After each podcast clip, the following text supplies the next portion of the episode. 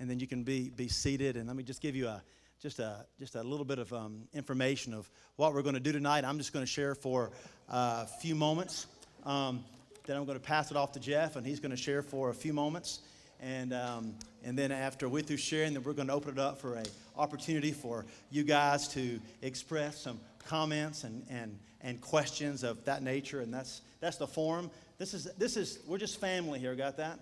We're not at the Democratic or Republican National Convention, nothing like that. We're just the, we're just the body of Christ enjoying being together. But I kind of want to do something just sort of interesting, if it's okay. Um, how many of you were Hey. here Oh, when sorry. we were doing this, these kind of Q&As, a little less than two years ago? How many is here tonight that was at some of those meetings? Just curious. Put some hands up. Look at that. Isn't that amazing? That you were here for some of those Q&As back almost two, two years ago. How many of you, um, that means that, that if you were here, you were most likely a part of what was Cornerstone Fellowship and what was Meadow Baptist Church. That's kind of neat. How many of you um, were not here for any of those meetings two years ago? Put your hands up. Isn't that neat? Cool. Just kind of cool, just kind of cool watching the room and neat what the Lord, what the Lord is doing. Let me just say um, very, very quickly, and I alluded to this on Sunday, that myself and, and Jeff are so grateful that the trust that you placed in us, especially for those of you that were here two years ago and part of those meetings. I mean, we took some enormous leaps of faith and you hung in there. And I would like to think that all of us that were here two years ago can just kind of stand back and say, Wow, Lord, look what the Lord has done. Because we really are in the midst of a miracle, what He has done in this place. And how many of you know that the, that the Lord is not finished? Amen. He didn't shut down shop. He's still continuing the miracles of what he is asking us to do. And we also recognize in the room tonight, there are basically, perhaps more, but basically three kinds of people. There are those that are just the optimistic ones. Let's take the hill. We don't even need a map. Let's just go, right? There's some of you, thank God for you. Yeah, we get it. That's all right. Some of us are just like that. I'm like that. I about ran off in several ditches doing that, but I, that was me, all right? There are some in the room that are cautiously optimistic. You're kind of excited, but with, with, a, with a degree of caution. And there's some of us here that are just cautious. And I want you to know that every one of those feelings is good, it's acceptable, and it's a okay. All right? It's a okay to feel that. So if you're the one that feels a little bit cautious, don't feel intimidated by the person that says, go take the hill. The Lord has done that, and He has wired the body of Christ to be exactly like that for a purpose.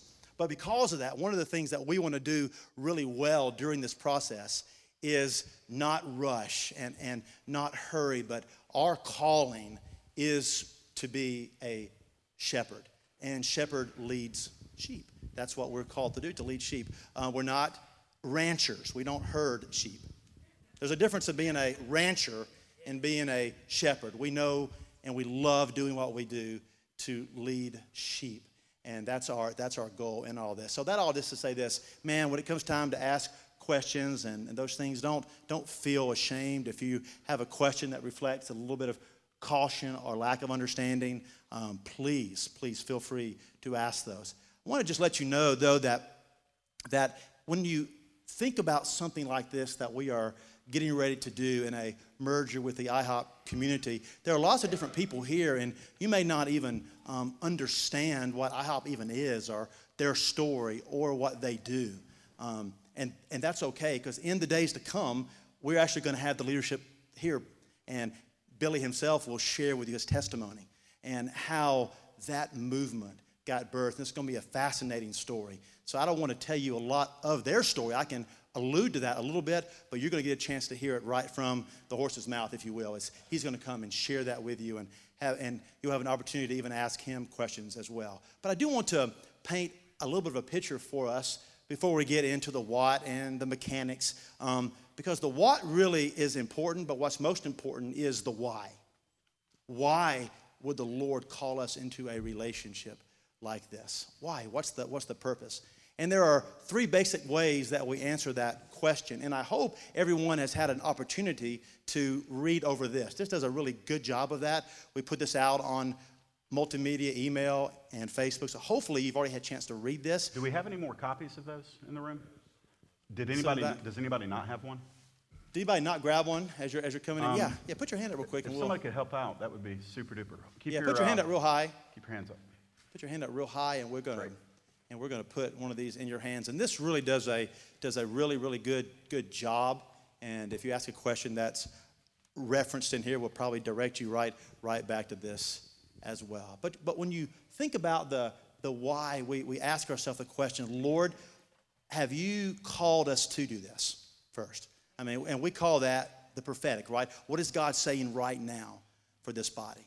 And I can tell you, for the last five months, um, there's been an increasing amount of evidence from the Lord, prophetic, specific, that He has called us to do this. There's been prayer, there's been fasting, hundreds of man hours have gone into investigating this and said, Lord, is this what you're asking? And, and we reached a, a firm conclusion that yes, the Lord has invited us into this. That's the prophetic thing, all right? Is, is this what God is saying for us uniquely? And then, of course, there's the second question we ask is it biblical?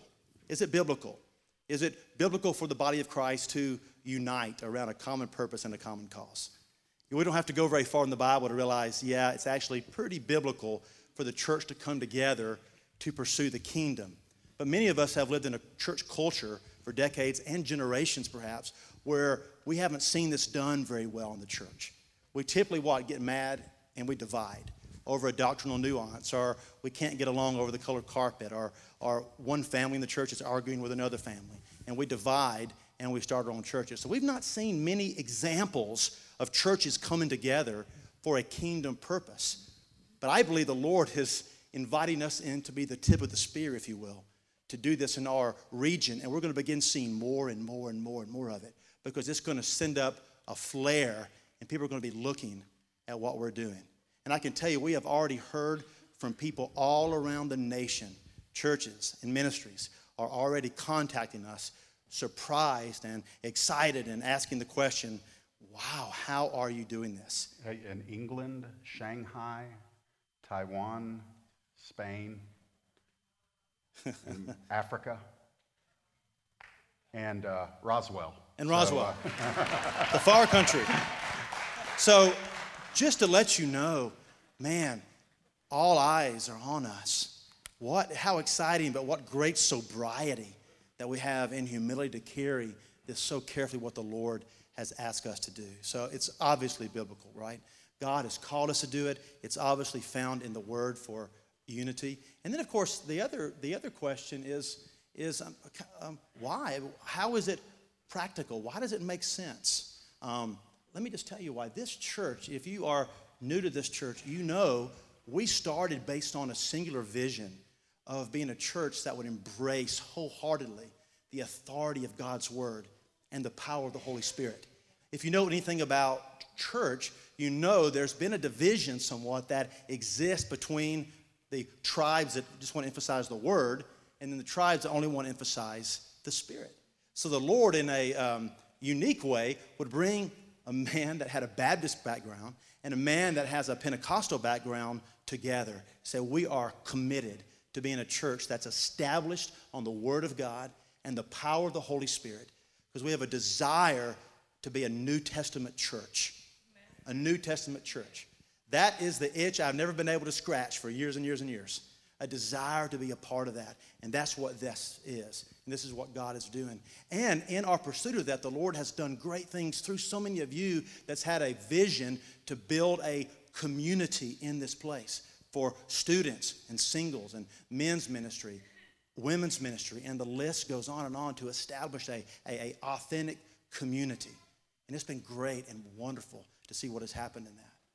But the Lord has been preparing another body of believers through their own unique story that established a church that had at the center and core 24 7 night and day prayer. That established prayer as the centerpiece. And you will get to hear in time the story of Billy, how, how he left a, a very successful church. He helped us start Victory World Outreach in Norcross with Dennis Rouse. They, they started this together. and had a successful time of ministry there as the student ministry pastor. And the Lord, over 12 years ago, just altered his course and took him on a path that would call him to, to start a place that would be solely devoted to 24 7 prayer, intercessory prayer. And as they began to pray, they were getting two and three and four years in, and as people were coming to pray, the, the outgrowth of that was evangelism and missions, the desire to go to the nations, to go to the neighborhood and to go to the nations. And the Lord began to develop an incredible community in that place that had a strength of prayer and of mission. So you see the wisdom of God already, don't you?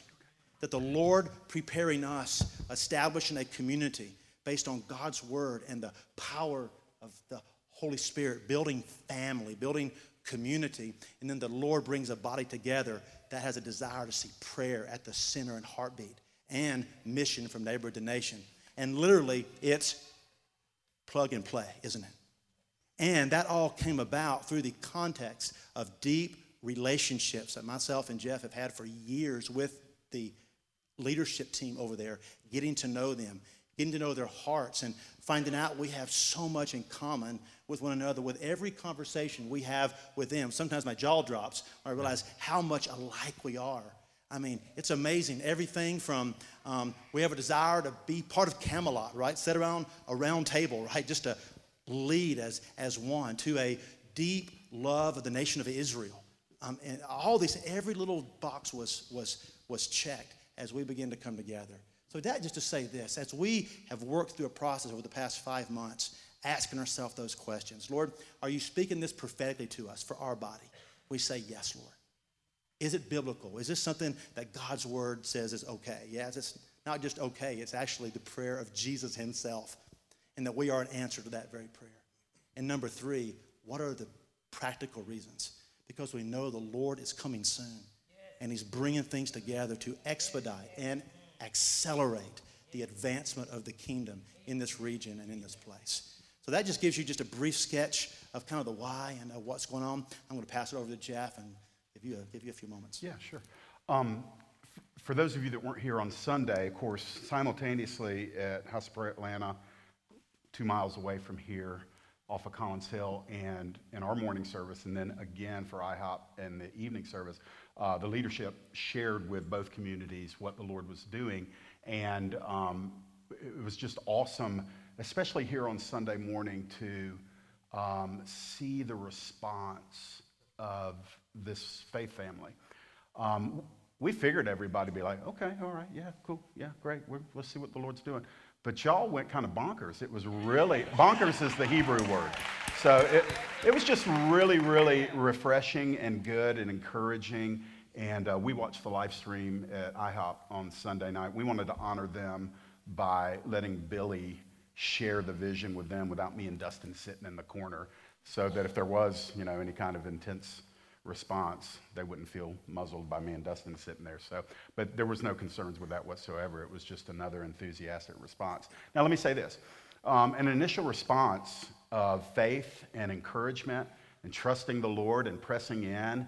And really, and Dustin and I don't take it lightly, and I know, I know Billy doesn't either at IHOP, just your confidence that your, your leadership hears from the Lord and we're really seeking Him. Uh, that does our heart good. But we also are well aware that there's, there's a lot of work to be done. And so, what this meeting is about is to do our very best in whatever time we have. We'll probably go to about 8:45 tonight. If you need to leave prior to that, you're not going to hurt anybody's feelings. But in order to do what we need to do here tonight well, what we're going to do is I'm going to have Casey come up here with one mic. You're going to get the front of the congregation, and then Greg, our um, right back here, where is it? There is. The, Greg will do the back, and y'all will get your your uh, cardio in tonight running around. These guys have microphones. What we're doing is we're, uh, we're recording this for people that aren't able to be here tonight or weren't able to catch it on the New Bridge live stream. They'll be able to hear what we're talking about at a later date tonight.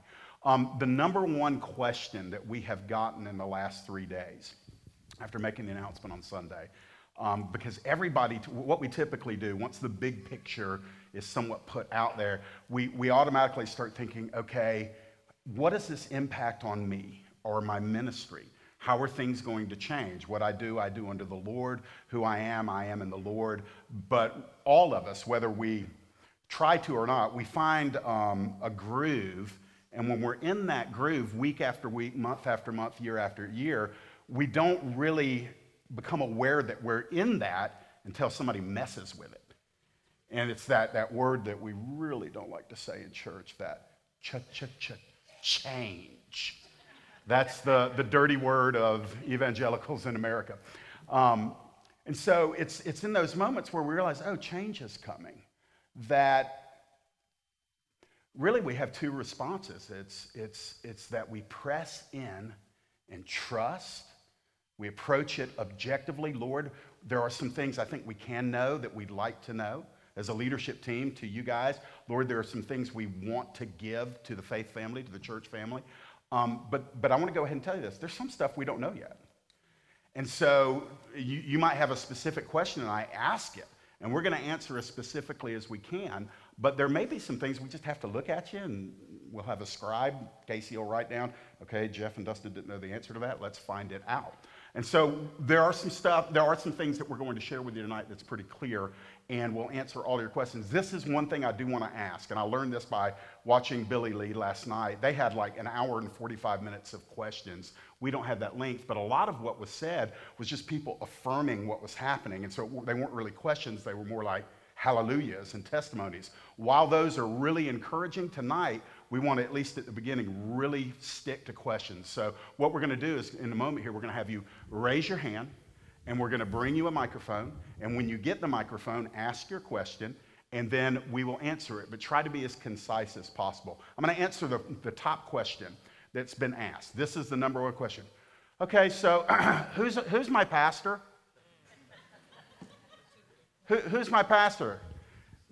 Listen, Dustin and I, when we uh, committed to the Lord's plan two years ago, both of us came from a, a single pastoral leader mindset. We had elders at both churches, but pretty much there was kind of one guy out there. And one of the things that was a joy to Dustin and I were very different men. Um, we're gifted in different ways, our personalities are different. And a lot of people just said, oh no, this is going to be a disaster. He and I knew, no, that's why the Lord put us together. Because it was the beginning of, if you want to call it this, there's a lot of different ways you can call it, but I, I strongly believe in a fivefold approach to ministry or an apostolic leadership uh, paradigm. Now, those are all little fancy words. What it means is this one guy, one leader can't do it all. And to the degree that a church is dependent on a singular leader, that church is going to be weak in a lot of areas. And so Newbridge has two lead pastors. What's going to happen is we're going to move to a model of a pastoral leadership team that you'll still have Dustin and I, but we're going to be adding to that Billy and Gabe Palmer. Those two men are the two primary leaders working with other leaders at IHOP Atlanta. And in your handout, those, uh, those descriptions of our roles are there. I'm not going to parse those tonight, but be aware that those are there. And also be aware of this they're not siloed, they're not completely contained. Uh, all four of us have been doing this long enough to where we realize we're going to do whatever it takes to provide for the leadership and the health of this flock. And we're going to be working with a lot of different people. Uh, there will be four primary pastoral leaders for the church, for Newbridge Church. And again, that will be Dustin, myself, Billy, and Gabe. Billy and I, for at least the first 12 months, will do about 95% of the preaching. And the reason for that is we want to make sure that both um, faith families as we become one. And listen, there is a process. It doesn't just instantly happen. Cornerstone and Meadow folks, y'all know that, that it took some acclimation time. And we're not going to pretend that that doesn't exist. So, what do we want to do? We don't want to let anybody feel like they're getting ripped off when their favorite guy's not in the pulpit. So, we're both going to be up there. And that's just to benefit. And listen, I'm going to tell you something. If you've not heard Billy teach, you're not going to be missing a beat. I'll just say this. I try to do my best when I preach and teach. I'm not, I'm not really skilled at a lot of things, but I really try to do a good job in the pulpit. Billy is phenomenal. I go to IHOP. I've been going to IHOP on Sunday nights for years because that's a guy that I can get fed by. And so those are going to be the primary pulpit leaderships. And then, of course, Dustin will continue to do what he does. And then we get this magnificent guy named Gabe Palmer who's around here quite a bit. Uh, they, when they're not, you know, birthing babies, they've got, I think, 17 children. I think it's 17 children. No, they have eight. They just had their eighth baby.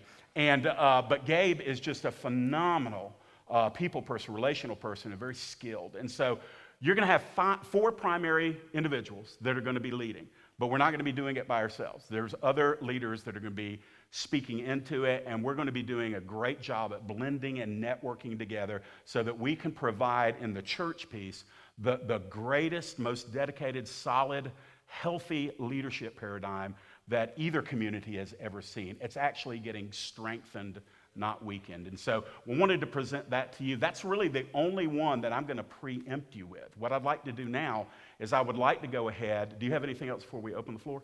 Like to go ahead and just, we're going to spend the rest of our time um, assuming that you guys have questions. So we've got about 50 minutes to where we can do some Q&A. This is the time to ask the question, okay?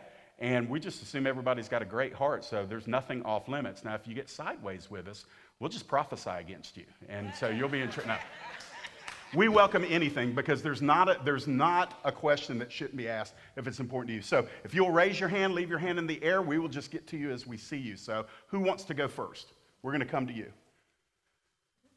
Okay, we're dismissed. We'll see y'all later. So somebody's got a question. Come on. Bunny back in the back. Greg, can you get to him?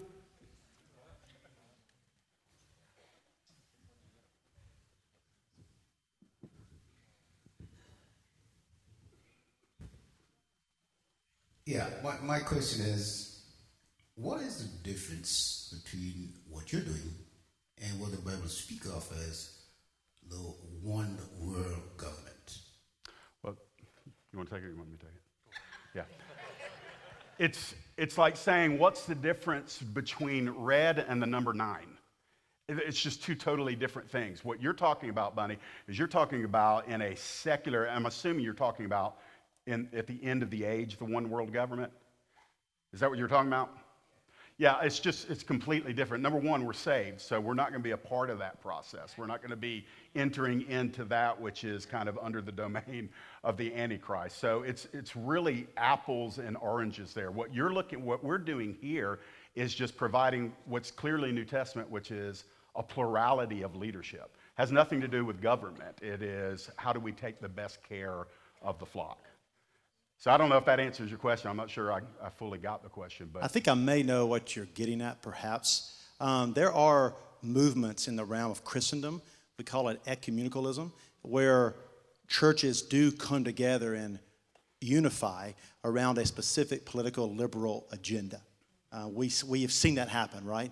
We understand as the end times develop, there is going to be a one world government that will be established with a false prophet that will lead a religious system, which would be an amalgamation of world religions, um, even Christian denominations, perhaps. So that does exist.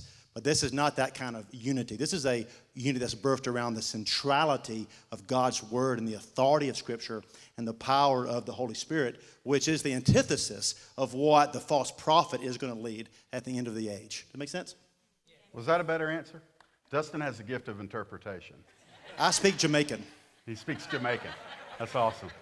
Thanks, Bunny. Who's next? Back here in the back, Ryan. How will Newbridge be involved in Send 56 and the missions part of IHOP? You or me? Yeah. Okay, this is awesome. That's a great question. Thank you, Ryan. I'm going to condense it because I could wax eloquent here for a moment. Because one of the things I'm most excited about is the resurrection of both um, domestic mission and international missions in the sense of uh, church planting and going overseas and strengthening the body of Christ and advancing the gospel. Um, Meadow and Cornerstone, when we came together to formulate New Bridge, our, our missions programs were uh, really not thriving. And so I've worked for the last two years at deconstructing that missions programs, which is been very difficult because they're great people that we love, we've partnered with for years, but that was part of my responsibility is to coordinate and communicate with those folks and say, um, this is a new season here, so we, we, We gave them ample notice to say at the end of this year, we're no longer going to be able to partner with you, with the exception of the church plant in El Salvador. We are going to bring over the church plant with El Salvador, but we are going to adopt what is called Finish the Task, which is the, the, it is the missions arm of IHOP International. And so that mission is going to become the mission that we participate in, that we invest in, that we can get training into, that we can go overseas with. And so it really is, it is a lateral move. Chandler Pridgeon heads that up at IHOP Atlanta, and it is going to literally, for those of you that are part of Newbridge, it is going to take our missions um, program, if you want to call it that, and it is going to say goodbye to a program and it starts becoming part of our culture. And so it is going to take us from zero to 100 instantly. And we're thrilled about that. Send 56 is a part of that. Um, I'm on the board of Send 56. I'm uh, speaking, Gabe Palmer, of course, who will be one of our pastors here, is also on the board of Send 56 and is part of uh, the home office here. And so we're going to have the it's going to be awesome because we're going to have opportunity to get back involved in overseas missions in ways that we haven't in two years. Great question, Ryan. Thank you. Who's next? Right over here. Greg?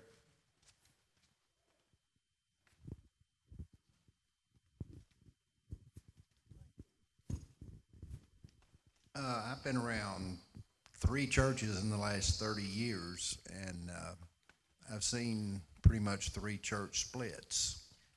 Uh, and it usually happens because the leadership usually lets something fester and start. And I guess I'm not really asking a question. I'm just saying I hope that there's some way that, that you will be able to stay ahead of something like that to prevent something like that. You or me? Yeah, I, um, boy. It's his dad. Since my dad and I, so, we've, yeah. we've lived the same life and walked through the same pain there, so I can, I, I completely, completely understand that. You know, it's, um, it's interesting when you, when you talk about what happens in the uh, church, and my heart has been broken over the years when you see these things happen. And a lot of it boils down to not being able to deal with conflict well together. And you let things build up and you let things fester. I believe what happens in a situation like this, and I don't want to use this word lightly, but it really is truly entered into a covenant relationship with each other. Myself, Jeff, Billy, and Gabe, that we come together and, and we covenant with each other before the Lord that we are in this and we will work through all of our difficulties. Not unlike a marriage that really says divorce is just not an option. Yeah, we'll, we'll have difficulties, we'll have to work through issues, but there's no checking out and there's no going home. Right. And I believe you're able to carry that if you walk in humility and you understand that we are representing Jesus. He has entrusted us with his reputation. Therefore, we don't have the luxury to mess this up, to not fail. So to me, it's all what your motivation is. Our motivation is for the, is for the glory of God. And what tarnishes the beautiful glory of God on this side of heaven is when the body of Christ acts like that. So I think to answer the question is it begins with honoring the Lord and being in covenant relationships with each other, learning to prefer and defer one another over themselves and in that kind of environment, man, love prevails as we abide in Him. If we cease to abide in Him, we're in trouble. But if we abide in Him and He abides in us, He's going to get us there. Yeah, that's a great answer. That's good. Yeah, I mean, we're all in. Um, we're laying our, our, our, testimonies, our individual influence on the line. We're putting it into one place. We're kneeling down before the throne of God and saying, God, whatever, however you want to put these pieces, these four pieces, and then the two communities together, He's already got the core of who the DNA is going to be. We just have to, we have to work it out together. And so it's going to foster a greater dependence upon the Holy Spirit. Um, a greater commitment. Dustin, I think, wisely used the word covenant because uh, we're going to give an answer to the Lord. We're, we're going to give an answer to the Lord for what we're doing right now and what springs forth for this. Now, listen, I love you and I want you to be, you know, happy about what we're doing. But I tell you, what causes me to tremble is not whether or not you might like it, but what he's going to say in the final evaluation. And so that, that sobers the heart to the extent where I don't want to stand before Jesus and, and look my king in the eye at the end of the age and him say, Why'd you let your ego get in the way? Why did you tarnish my glory? Why did you diminish the power of my message by operating in the flesh? I don't want that for a day, much less a season. So, um, yeah, we're well aware of, of the history of fragmenting and schisms in the church, and that's not in our destiny. I'll just tell you that. Who's next? Did you raise your hand? Oh, no. I, actu- I actually have two questions. Okay. The first one is, are we going to start having Sunday night service? Yes. Oh, good. Yeah. And the second one is, are we going to remain New Bridge or are we changing that again? Yeah, New Bridge is a church. Let me give you a, um, an explanation. One of the things that is going to be the, the, the intellectual challenge for New Bridge is we have to train ourselves to start thinking in a slightly nuanced paradigm. Not when you're part of a what you would call um, a local church, everything's under the umbrella of church. Doesn't matter what the ministries are; they're all under the name of that church. One of the things that we need to start recognizing is this: we are committing to a mission base, and so that mission base consists of IHOP Atlanta, which is 24/7, night and day worship and prayer. And we can talk more about that at a different time, but if, if you've never experienced that, let me just give this in a nutshell. You can go over to um, whatever the address there is on Collins Hill, and you can walk in there at any time of the day, whenever you want. 1625 Collins Hill Road. You can walk over there and, and you can get, go in the front door anytime you want, 24 hours a day, seven days a week, 12 months a year, 365 days a year, and it's been that way for 11 years that they, they've kept the flame of worship burning. That's a component of the mission base. Task, finish the task, is a component of the mission base. That's international missions. Um, there is also Forerunner Church, we're, we're extremely thrilled about. That is their young adult ministry, and that is a Thursday night church service with 150, I don't know how many people. Any of y'all go there? How many kids are there? 150, somewhere around that. Young people that come together and worship. And Jamie and Jamie Pridgeon, yes, that's their name, Jamie and Jamie, they lead that assembly. That's another part of the mission base. And then New Bridge is going to be the church in the mission base. And so what we're looking at, the answer, the simple answer, Ada, is yes, we are New Bridge Church. And what we do is we provide the peace that is community. It's not that IHOP Atlanta doesn't have community, but we provide the apparatus by which people can relate, minister, connect, and it frees up a lot of their leadership to focus on the unique calling that they have, which is primarily to keep the flame of 24 7 night and day worship burning. So the answer is we will be New Bridge Church, yes, and they will be part of New Bridge Church. One of the things I'm going to start challenging us on, we're even doing it as staff, it's not us and they, or yeah, us and them. It's not us and them. It is becoming we. Now, that's the reality. It takes time for that to relationally hit on all eight cylinders. But New Bridge Church will be the church of the mission base. Okay? Great. All right, got one right over here, Greg?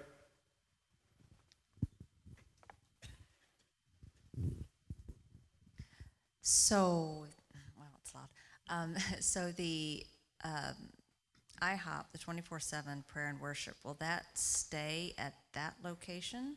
I mean, will we be keeping both locations, and then some things function there and some things function here?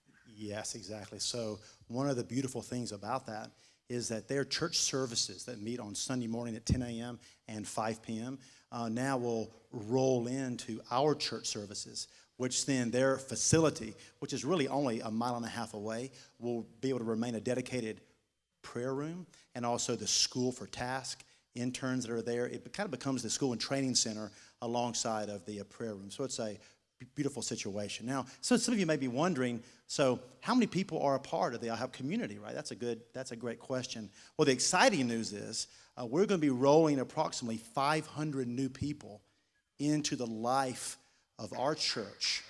Isn't that awesome? Come April All, the, all the the 22nd. introverts are going. Oh my goodness, 500 people. All right, so you can imagine the level of work that needs to be done um, as that unfolds itself. So we're really excited about that. But to answer your question, yes, we'll have two different campuses. And let me just um, piggyback on something really quick. If you if you haven't been over to the prayer room, um, you can probably find time to go since it's always open. Let me just let me just really encourage you guys to go over there. It is a peaceful, it is a wonderful environment. There's always somebody leading worship there. They have a room manager that's there to kind of guard the room. It is a beautiful environment. It's not weird or it's not strange. We go over there all the time. Sometimes I'll take my laptop and they have a little tables set up where you can put your work and you can work and you can pray. It is a great experience. So I just really encourage you guys go over there for a couple hours. Check it out. Yeah, and I'm going to add this, and then we'll take the next question. Um, during the hardest season in my life, uh, well, in my in my Christian ministry, let me put it that way, um, I, I I got reacquainted with the the goodness and the bigness of God in that prayer room four years ago. At a time where, quite frankly, I was about I, I knew I had my wife and my kids on my side, but I was really skeptical if there was another person I could I could trust at that time, just through a lot of difficulties. And I would go at about five in the morning, and I'd sit there till ten in the morning. And over about a nine month period, um, I met God in ways that were were amazingly gentle and reassuring and help, helpful in ways I'd never met him before. And this is years after I was initially filled with the Spirit. I was walking in all that stuff, but the intimacy, and that's the message of IHOP Atlanta intimacy with the Almighty.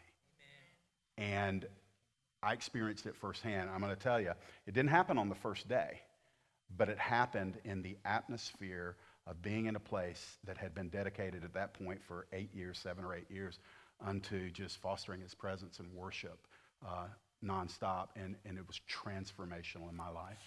So uh, it's a very special place for me personally. All right, next question. Yes, Tim. Yeah, so um, I'm very excited about this, and in fact, when the, the um, announcement, I did, wasn't here for it, but I was laying in bed, and just all of a sudden I started tingling all over, and I just knew the Holy Spirit was all over this. One of the things that's very near and dear to my heart, um, my late wife, she was an ordained minister with the Assemblies of God, and over the 50 years that I've been in church, I've seen discrimination, um, sometimes against women. So the question I have is for the um, pastoral positions in the future and also in eldership, will there be opportunities for women to serve that are appropriately qualified?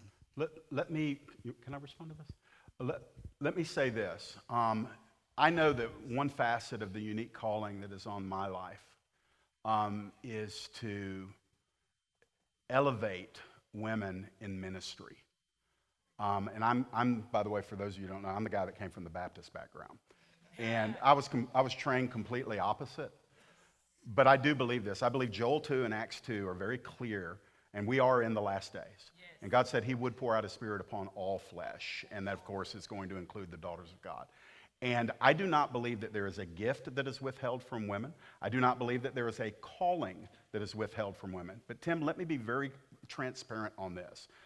I personally, and I think Billy would probably back me up, and you, you may need to ask him personally. I think Dustin and I are on the same page. Uh, female eldership is something that I'm working through. I have some very, um, I have some passages in the scripture that I am personally working through theologically. And I'm not sure that, I'm not real sure that IHOP is ordaining uh, eldership to women. But what I want to communicate clearly is this um, when somebody steps in their assignment from the Lord, no human being can stop them. And what I want to do is, is literally part of my calling is, is a liberator. I hate oppression. I hate it racially, I hate it in gender, I hate it um, um, socioeconomically. And that pulse is also in the heart of Dustin, in the heart of Billy, and in the heart of Gabe. So, one of the things that you are going to see is a movement of the Holy Spirit that will be facilitated through this church to the degree that the Lord wants to do. And I'm not going to tell the Lord, you can't do that. And so, what I'm doing is I'm just being as honest. I want to liberate and elevate and facilitate broad ministry anywhere the Lord validates it. And if I would tell you here today, I would be violating my conscience if I said to you today that I'm 100% sold on female uh, eldership. I'm not against it. What I'm saying is I'm still working through the theology of it and using the Word of God to do that. Does that answer your question? Great. Thank you, brother. Another question. Check. I'm over here. Hey, Stacy, welcome hey, back. Glad to see you thanks. back up on your feet. Thanks. Got my blanket, but I'm here. um, I have a question. This might be more for Billy, but I'm just kind of curious to know how it's going to flesh out with as far as um, in like when a when someone visits the house of prayer, you know, he shares about Anna and, you know, just kind of raising that awareness each time that there's a gathering of an, an assembly of some kind and how that's going to be like is that going to kind of spill out over here to where there's going to be regular teaching about what it means to be a missionary with IHOP or is it going to stay more focused on this is just the body of Christ and by the way there's a prayer room and you know like just how is that going to yeah um, can't elaborate a ton on that because there's a lot behind it but I can tell you this there will not be a by the way there's a prayer room Got that? I want to understand. So what we what we really want to say, because what we what we really are excited about here is that the that the prayer room, 24 7, night and day intercessory prayer, is more than just a good idea. Right. All right? Now, it is a good idea to pray 24 7, but there actually is a lot more to it. Some very significant theological underpinnings uh, behind that, which we're going to be learning about in the days to come as we seek to do something very unique in church culture is to have prayer as the centerpiece of course, I think in terms of Star Trek. So I, I, I like to think of it like the Lord like of the Rings. here it Star goes, Trek. Star here Trek. We go.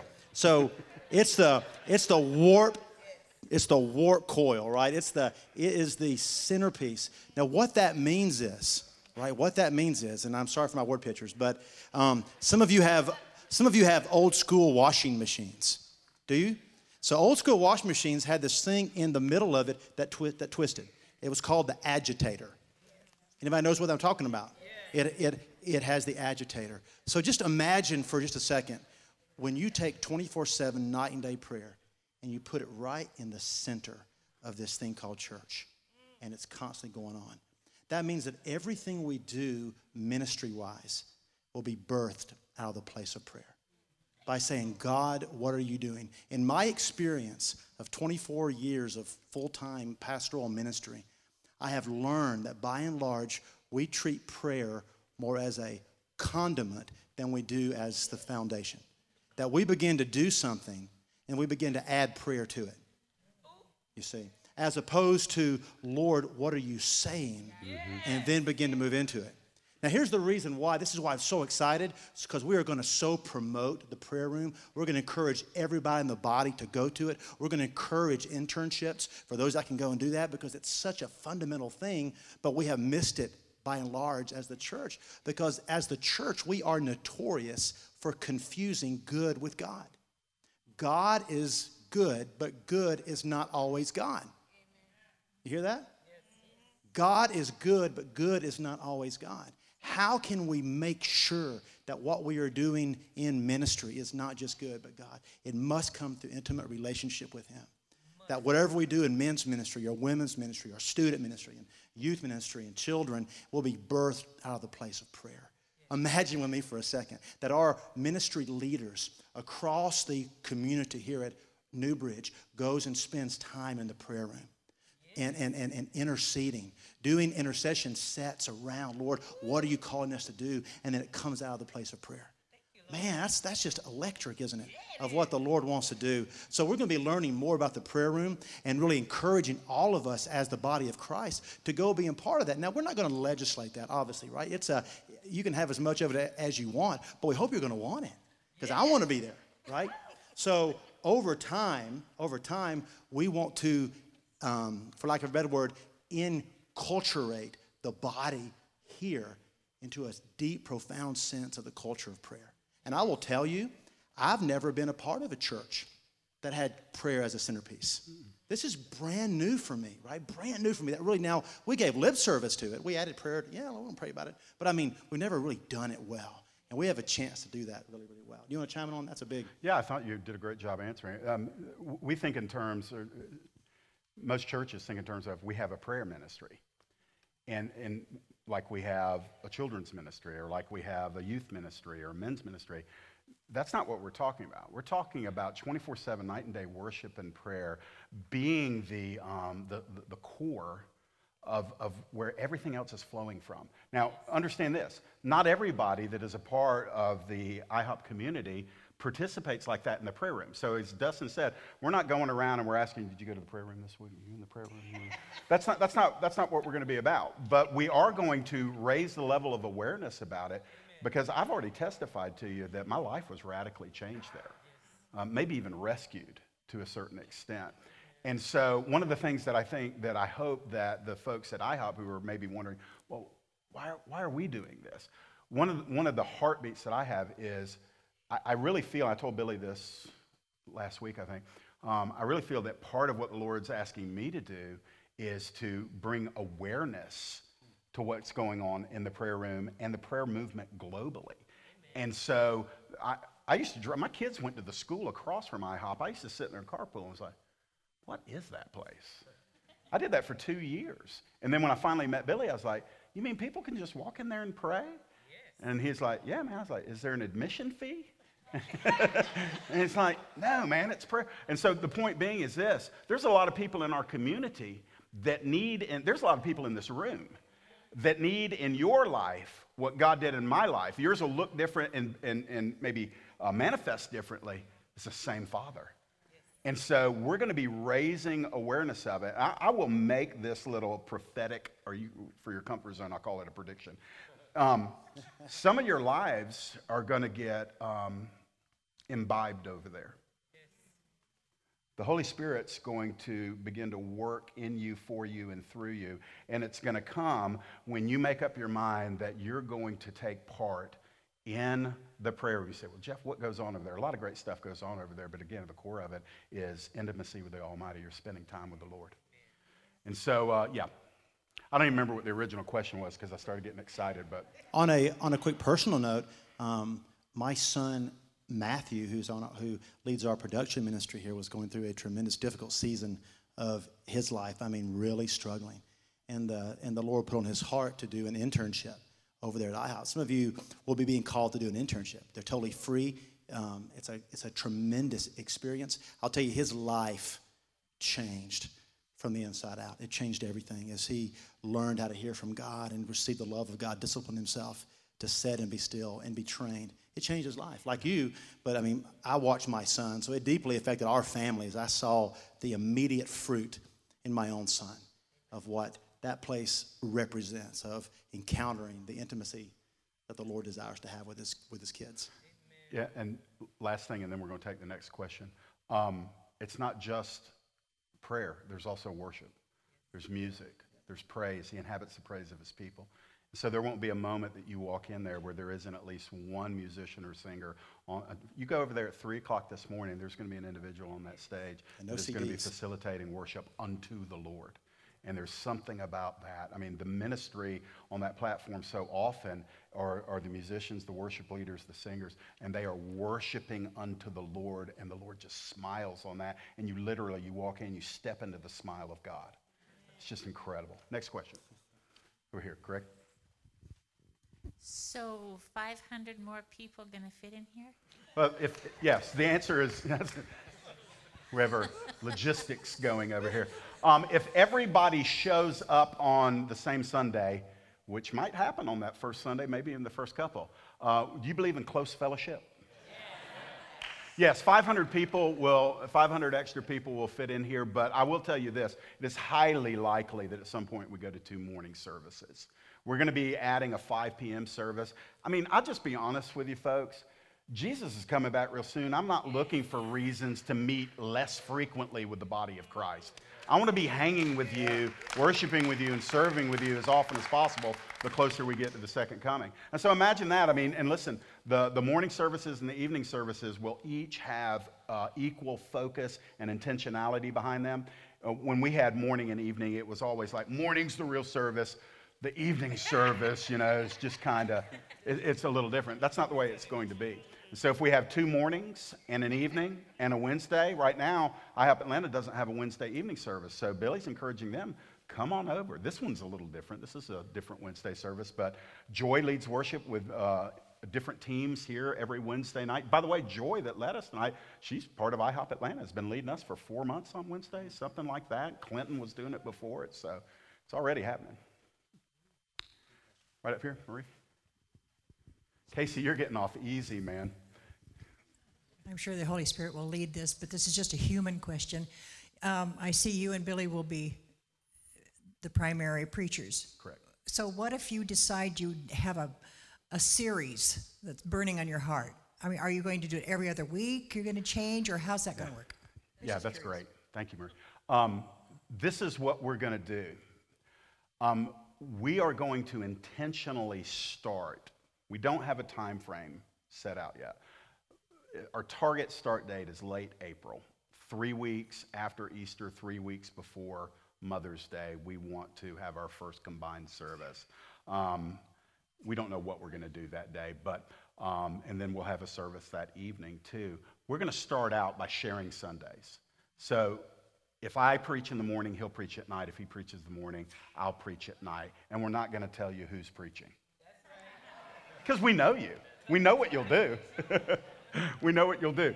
But ultimately, what we probably will end up doing is sharing a series. So we will tackle a series together. The beautiful thing about um, the partnership in the pulpit is that Billy and I are wired very much alike um, in certain ways. Um, we also share some of the same passions. Our, I don't know, it's hard to judge your own preaching, but I feel like I get a lot out of his preaching. I feel like we're similar. We have our differences, but the beauty is is that there won't be a time where you show up and you feel like, oh no, he's preaching. You know, we're we're gonna we're gonna feed you.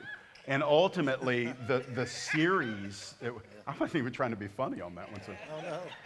What we want to do is, matter of fact, in the beginning of January, myself, Dustin, Gabe, and Billy are going to sit down and we're going to start strategizing. What do we start doing uh, at halfway through the year in order to address the needs of this new work that God's doing in these new folks?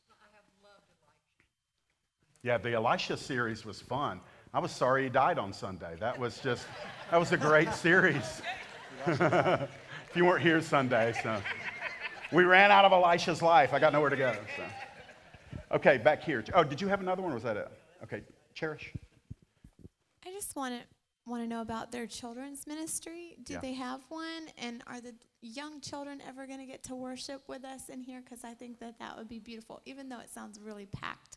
Yeah. I'm not sure if they'll be able to fit in. Yeah, um, when you think of the IHOP community, they, they have a fully functioning church body. They have uh, small groups, they have children's ministry, they have high school ministry, they have student ministry, and it's growing. And it's important to communicate to both of us that you know nobody is trying to save or rescue each either church.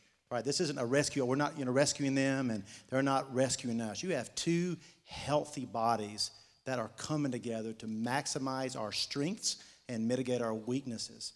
This is what the Lord has had in mind as He has put this together. So, to answer your question, yes, they have all that.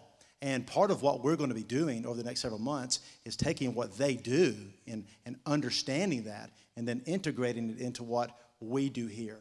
Now, we're going to absorb as Newbridge most of the children's ministry and student ministries. They will come over and they will begin doing what we're doing primarily in the areas of church related um, ministries, children, youth, and students.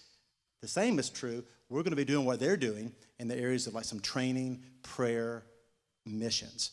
Now, as far as children being in the church service, as beautiful as that is, it's not very practical for a lot of reasons. And a lot of the reasons has to do with safety. We want to protect our children. If it's a small church environment, it's kind of easy for parents to keep your eyes on the kids. But it's like when you have your kids at the beach. It's okay if you just have two or three kids playing by the water. But if you got a ton of kids out there, you can lose them really quick. And we want to provide an environment for our kids that's really, really safe. And the only way to do that with a lot of children, and we're going to have a lot of children. Uh, people at IHOP have a lot of children. So we are our children's ministry. They our- love them some baby our, making. Our children's ministry is going to expand dramatically. So what we want to do is keep them very safe and fill it up downstairs. But I'm with you. I love having you know worship with kids at home. But I encourage you to do that with your home groups and get the kids out and let them be um, a part of that. Yeah, and I mean, here's the thing to remember it's not like they're dumping their kids off, they're going to serve with us. These are two communities becoming one. They've got gifted, skilled, faithful people who love children just like we love children, love students, love ministry like we do. So it's not like that we're taking over. We're blending these two communities, just like we did with Cornerstone and Newbridge. The, interestingly, for, for the Newbridge family, for those of you that were there at the initial merge, we've done this before. So we know how it works. We see it. This is hard for them. And I really, uh, it could be hard for them. They don't understand uh, how this is going to work. And so what we're going to do, Billy and I, Dustin and Gabe, we've agreed that the top priority as we shepherd is going to be our staff, ourselves, our, some of our other leaders. We're going to honor each other. Honor is going to be the facilitating principle in this. We want to honor them. We want to validate what they have in the kingdom, what they do for the Lord, how God has gifted them. So it's going to be a blending. So um, that's probably not an answer to your question. I will tell you this Elijah Camp's going to be here from now on. And Elijah Camp is, back in the day, we did VBS, VBS, VBS. Elijah Camp is, is like, it punts VBS into the past and says, it's like kids' ministry on steroids. It's awesome. It's going to be so good. So that'll be starting here. All right, back here.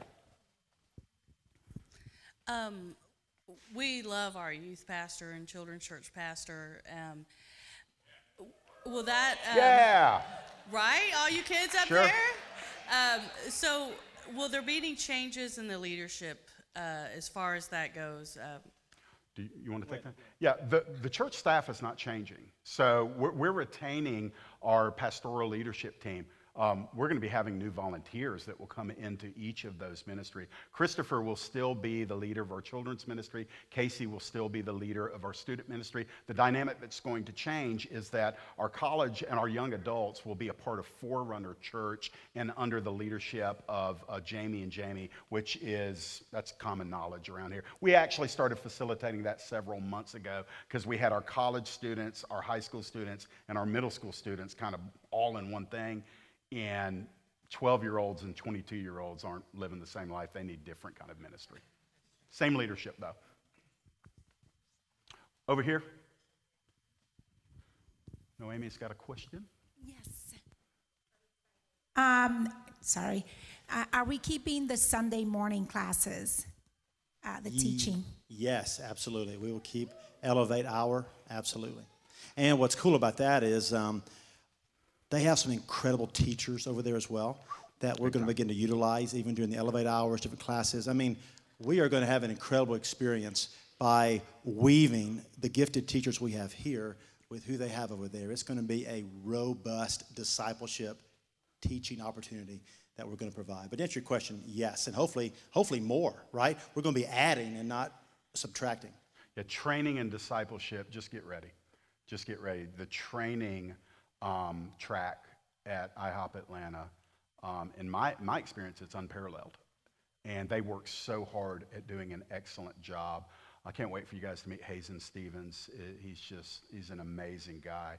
And um, i'm like really super pumped because the equipping we haven't been able to do a whole lot of that in two years here we've been focusing on getting the body settled a lot of preaching trying to get ministries where they need to be home groups and all that but equipping is going to be a major component of what we do um, I still hadn't picked up on all the cornerstone members. I mean, I, I know we lost a lot of metal, but I've loved everybody we've met.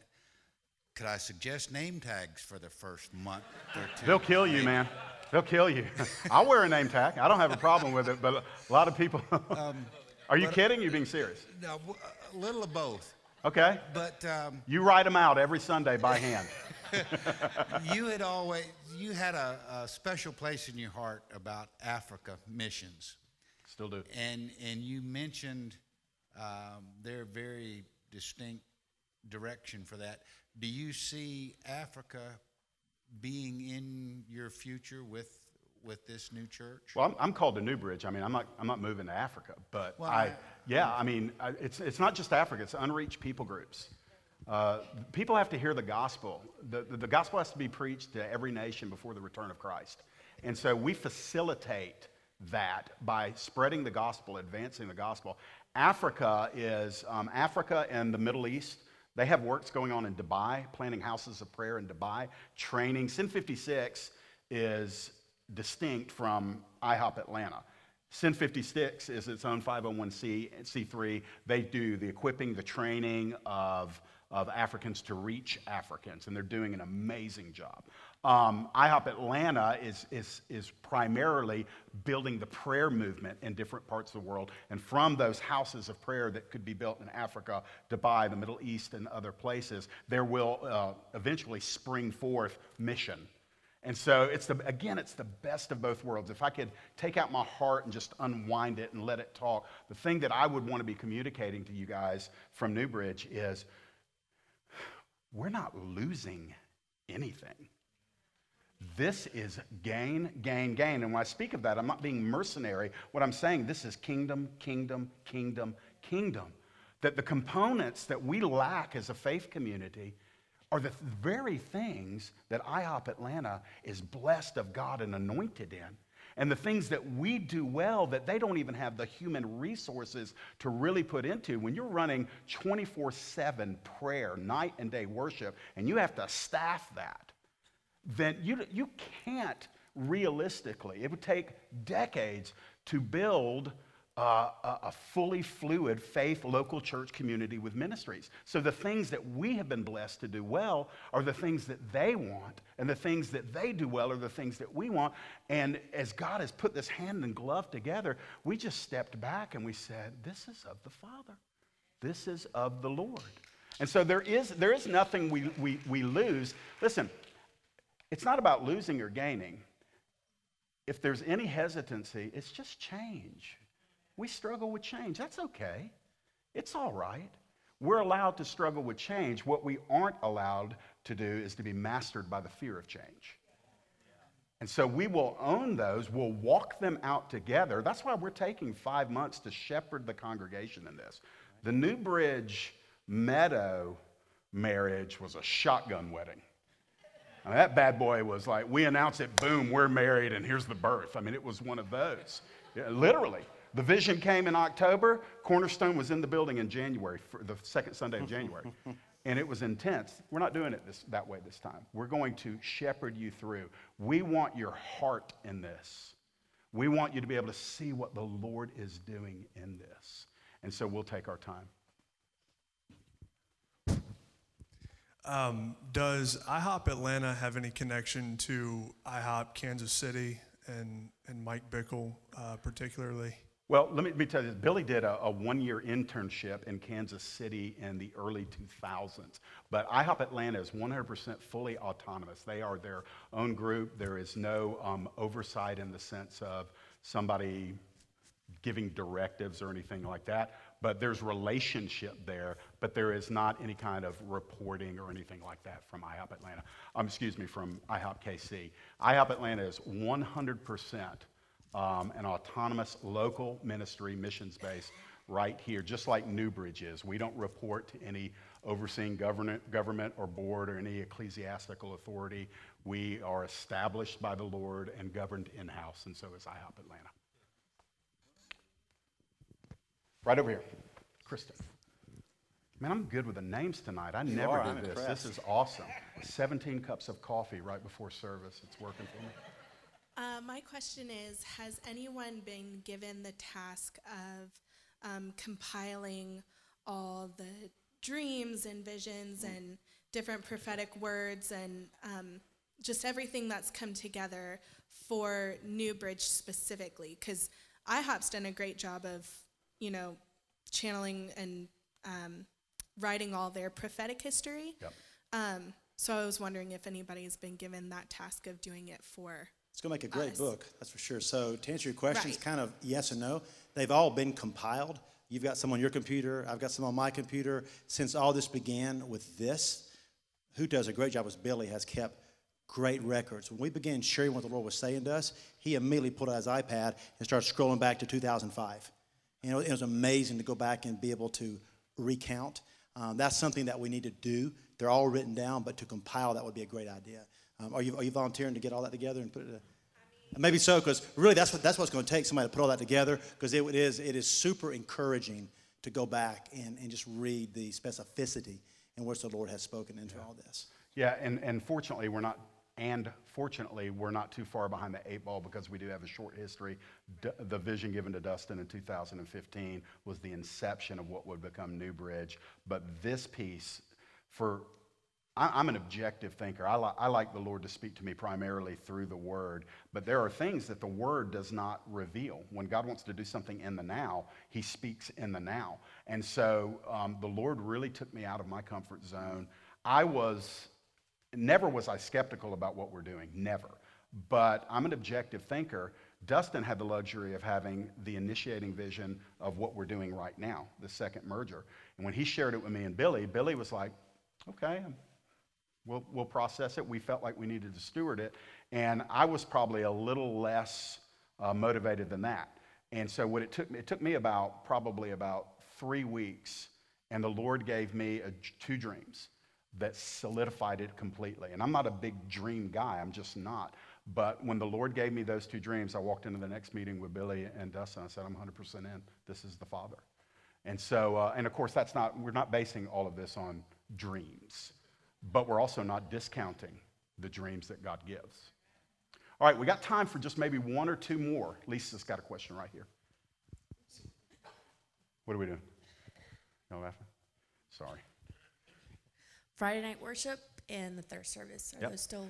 Third service will no longer be a part of our uh, yearly calendar, and the reason why is because Friday night worship is going to be primarily its own thing. We do have those on the calendar for next year, but because we are now entering uh, a ministry that includes night and day worship, we can worship whenever we want. Thirst service, excuse me, thir- yeah, thirst service was primarily orchestrated to introduce the, the people from the Baptist part of the merge into the things of the Spirit. We didn't want to do that delicately on a Sunday morning, so we had those Friday night services for a year to facilitate Dave Farkas teaching on the gifts of the Spirit, some impartation, and so that's no longer necessary. Um, the, the team, the musicians and the singers and all that, one of the things that I don't know if any of them are here tonight, I don't see any of them, but um, one of the things that it, uh, it, uh, I'd like to say is there's going to be opportunities for musicians and singers to enter into the process over at IHOP Atlanta by which they form teams. There, there's the opportunity to lead sets ministering unto the Lord. And so what's happening also is our, our worship ministry just got multifaceted, multifaceted. So if you've got a, a, the ability to sing and to play unto the Lord, there's going to be opportunities for you to take part in what God is doing here in Atlanta, but also doing all over the globe. And so um, was that both questions? Did I answer them both? Okay, great. Dorothy, where's Dorothy? That's what makes There she is. Yeah, right over here, ladies first. Sorry.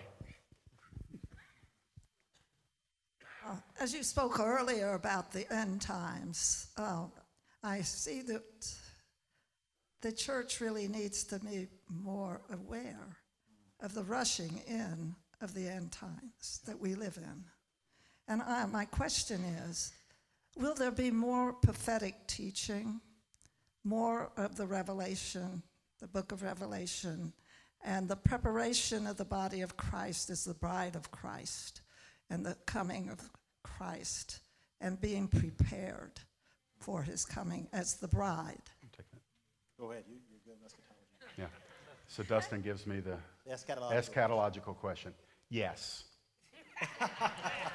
the answer is yes. Double yes. yes. Um, Newbridge has never defined its eschatology. Um, we have lots of diversity in our church family here about the way they view the end times. Um, and that's fine. Um, we don't make that a test for our fellowship. Um, most churches our size will have people that were trained and taught differently. Most people basically believed whoever got to them first. And that's the way it is with a lot of doctrine. Eschatology is going to be very important in our future. Um, it is extremely important to me as, an, as a pastor and also one who preaches and teaches the word. My heartbeat is to prepare people for the second coming. And the closer we get, the more specific we're going to be. And the hour is getting late. And so the answer, Ms. Dorothy, is yes. There will be, um, it may not be in the first uh, six months of 2018. We want to make sure that we are ministering uh, to the flocks. However, there's going to be learning tracks, training tracks, there will be seminars. It may not be our Sunday morning sermon series, but from the get go, there is going to be opportunity for anybody that wants to to grow in their understanding of end times events. So you'd say two, two things to summarize what he just said. One, a strong emphasis on preparing the body of Christ for the end of the age. And the second aspect of that is a strong emphasis on the nation of Israel. We believe the Bible teaches that, that night and day prayer will be established prior to Jerusalem being the shining star on the earth, you know. So we really believe a, a strong emphasis on the nation of Israel as well, which will foster some of this. Somebody gets to be the last question, and we're just being considerate of those who gets it. Fisher or Noah? God help me. Which one? Yes. We have two twins for you that don't know, and it's been two years, and I still can't. I can't, I can't interpret. I'm sorry, bro. Uh, so, moving forward, I guess, how would you say the vision between the older generation and the newer generation, newer generation moving forward is connected? So again, so the, the vision between, The- between the two generations, the older generation and particularly yeah, my generation. Man, that's um, you are you are playing my violin right there because that's something that is significant to me. I wish I could lay out a perfect plan how that's going to work, but I know we have a burden for that. One of the things that I don't like is when people say we gotta we gotta focus on this generation, this generation. Well, guess what? Everybody alive is part of this generation. Right? Sometimes when we hear that word, we got to focus on this generation. We tend to forget that if you're 90 or 9, you're actually part of this generation.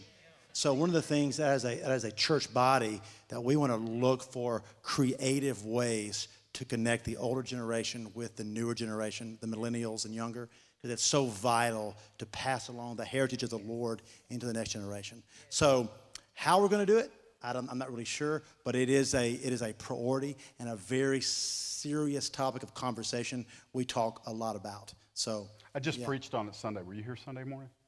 Okay, so hopefully that'll whet the appetite. Let me just summarize it by this: uh, we, we need each other generationally.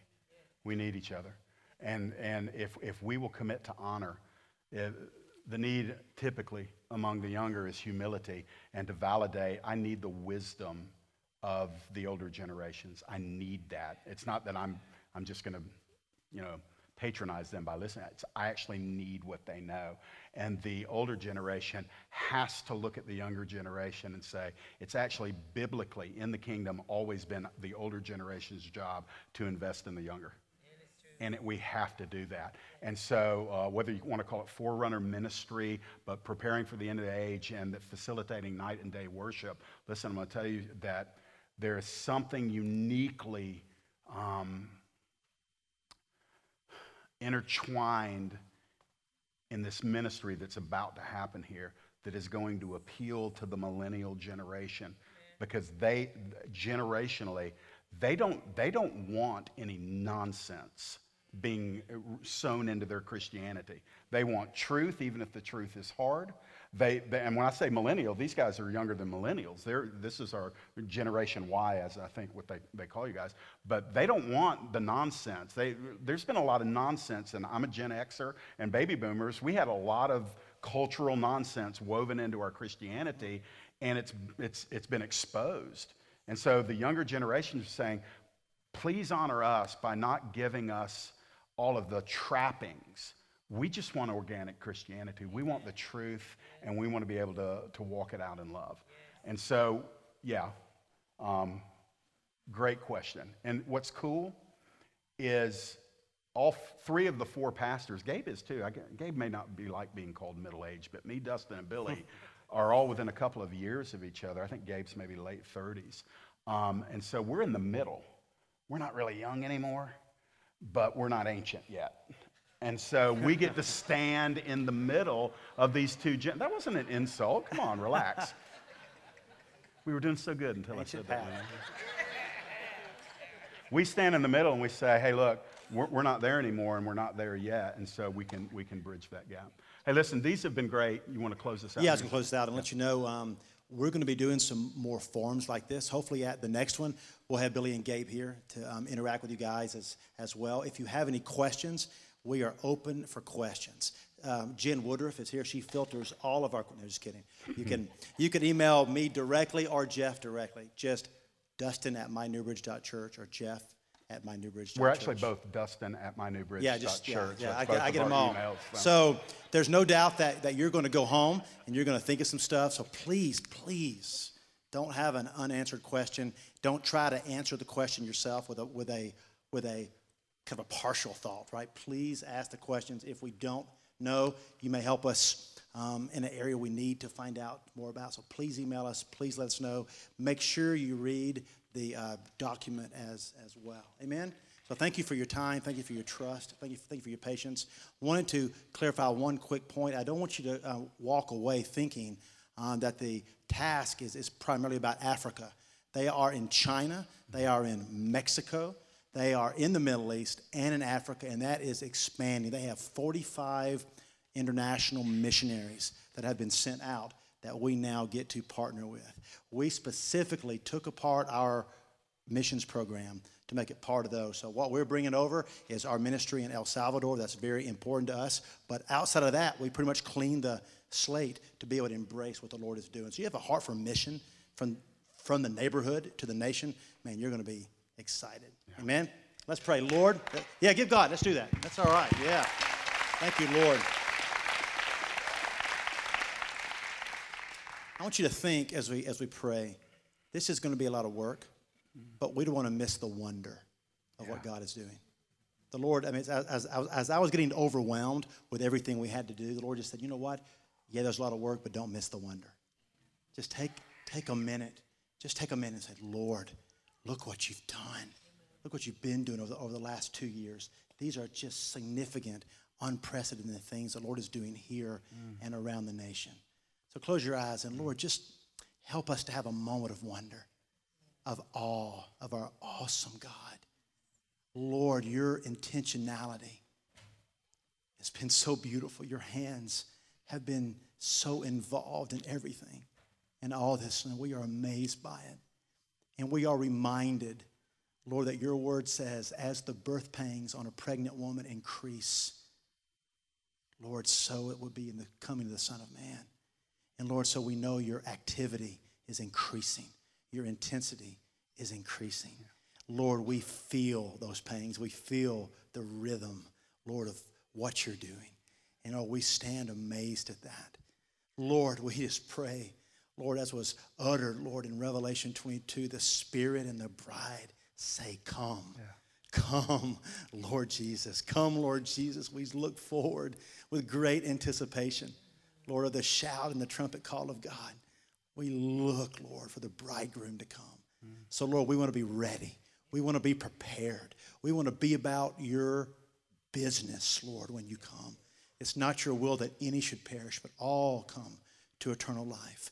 So I pray, Lord, you begin to weave our hearts together, Lord, with the International House of Prayer Atlanta, that we would love, we would prefer, we would defer, we would honor. Lord, your word says that the world will recognize us by the manner in which we love one another. Lord, help us by your Spirit to do that well. Thank you for this New Bridge family. Yes. Thank you for their amazing ability, Lord, to look into the promised land, their amazing ability to catch what you are doing. Lord, we are so blessed. Jeff and I are so blessed and so humbled to serve alongside these brothers and sisters. So, Lord, help us to lead them, Lord, as you lead us, Lord, down the path of righteousness, not for our sake, but for your name's sake and for your glory. And we ask these things, Lord, in Jesus' name. Amen. Amen. Thank you. All right. God bless. We're dismissed.